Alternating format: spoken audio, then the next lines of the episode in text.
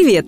Вы слушаете подкаст «Фуфло» про препараты и методы с недоказанной эффективностью, которыми нас лечат. Чаще всего они бесполезны, иногда опасны. Первом сезоне мы рассказывали про лекарства, а во втором проверяем практики и народные методы. Каждый выпуск – новая процедура, которая вам не нужна. Подкаст «Фуфлу» делает медицинская редакция проекта «Купрум». Подписывайтесь на нас и ставьте оценки там, где слушаете. Так больше людей узнает, на что не стоит тратить время и деньги. Почему соляные пещеры бесполезны при лор-заболеваниях? В этом выпуске говорим про лечение в соляной пещере, галотерапию. Когда-то соляные комнаты были обязательным атрибутом советских санаториев. Но и сейчас они в тренде не только в России, но и на Западе. Доктора рекомендуют посещать их и взрослым, и детям. Мол, они помогают при бронхите и астме, при обычном кашле и простуде и, конечно же, укрепляют иммунитет. В этом выпуске выясняем, действительно ли они такие полезные. Соляные комнаты имитируют естественные соляные пещеры. Стены покрывают кристаллы соли, солью же насыщен воздух. Это делает галогенератор. Он измельчает соль до микроскопических частиц и выбрасывает их в воздух комнаты. Такие пещеры популярны уже на протяжении веков. Соляным воздухом лечат давно по всему миру. Но исследовать с научной точки зрения галотерапию начали совсем недавно. Пока же он остается альтернативной медициной и, скорее всего, останется. Существует множество теорий о том, как крошечные частицы соли, которые вы вдыхаете в соляной пещере, убивают микроорганизмы в легких и уменьшают воспаление и количество слизи, или сразу все вместе.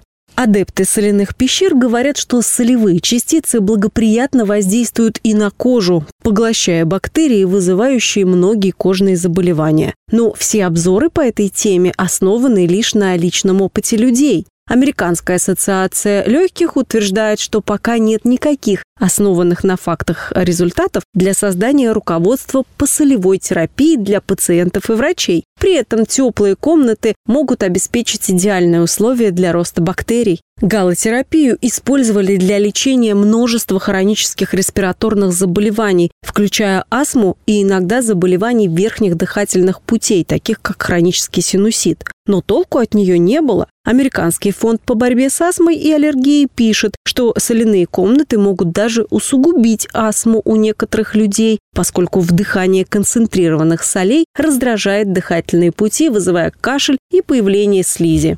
В одном из крупнейших исследований эффекта соляных пещер оценивалось лечение Хоббл – хронической обструктивной болезни легких, вызванной курением. Исследователи просмотрели 151 статью о солевой терапии. Лишь одна из них была выполнена более-менее качественно. Но из-за погрешностей в методах никаких конкретных рекомендаций сделать не удалось, хотя пациенты утверждали, что им соляные комнаты помогли.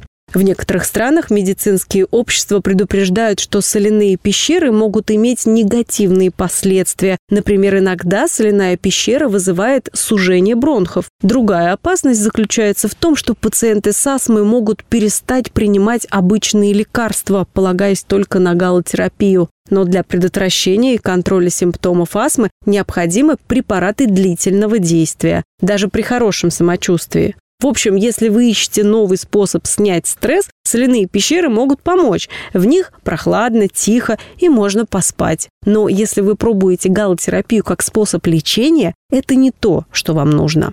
Несмотря на то, что соляные пещеры бесполезны при лечении респираторных заболеваний, они, вероятно, безопасны для большинства людей. Но, опять же, исследований их безопасности нет. К тому же обычно соляные комнаты обустраивают в жилых домах или спа-салонах, где нет медперсонала для оказания неотложной помощи. Считается, что один час в соляной пещере равен дню на пляже. Но якобы целительный морской воздух оказывает ровно тот же эффект, что и соляные пещеры. Он просто расслабляет. Да, в 18 и 19 веках океанский воздух считался универсальным лекарством практически от любой болезни, от депрессии до туберкулеза. И Чехова лечили ялтинским воздухом.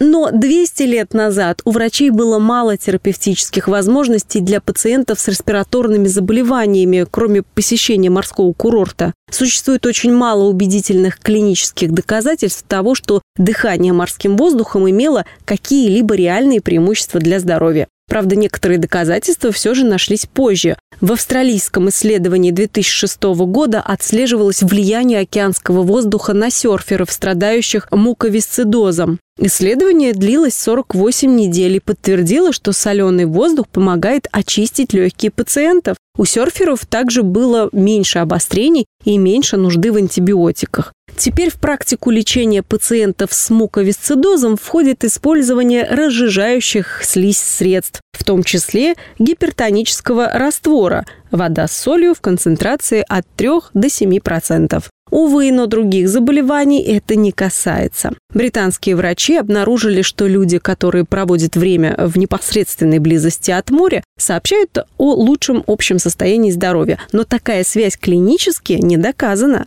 По крайней мере, сейчас ни один здравомыслящий врач не будет выписывать вам рецепт в виде поездки на пляж вместо лекарства. А так хотелось бы. Это был подкаст «Фуфлоу», в котором мы рассказываем о препаратах и методах лечения с недоказанной эффективностью. Ставьте звездочки, комментарии и делитесь подкастом с друзьями и близкими. Все мифы о здоровье мы собираем в подкасте Купром, а в проекте «Без шапки» говорим о медицине с лучшими врачами и учеными. Ссылки есть в описании.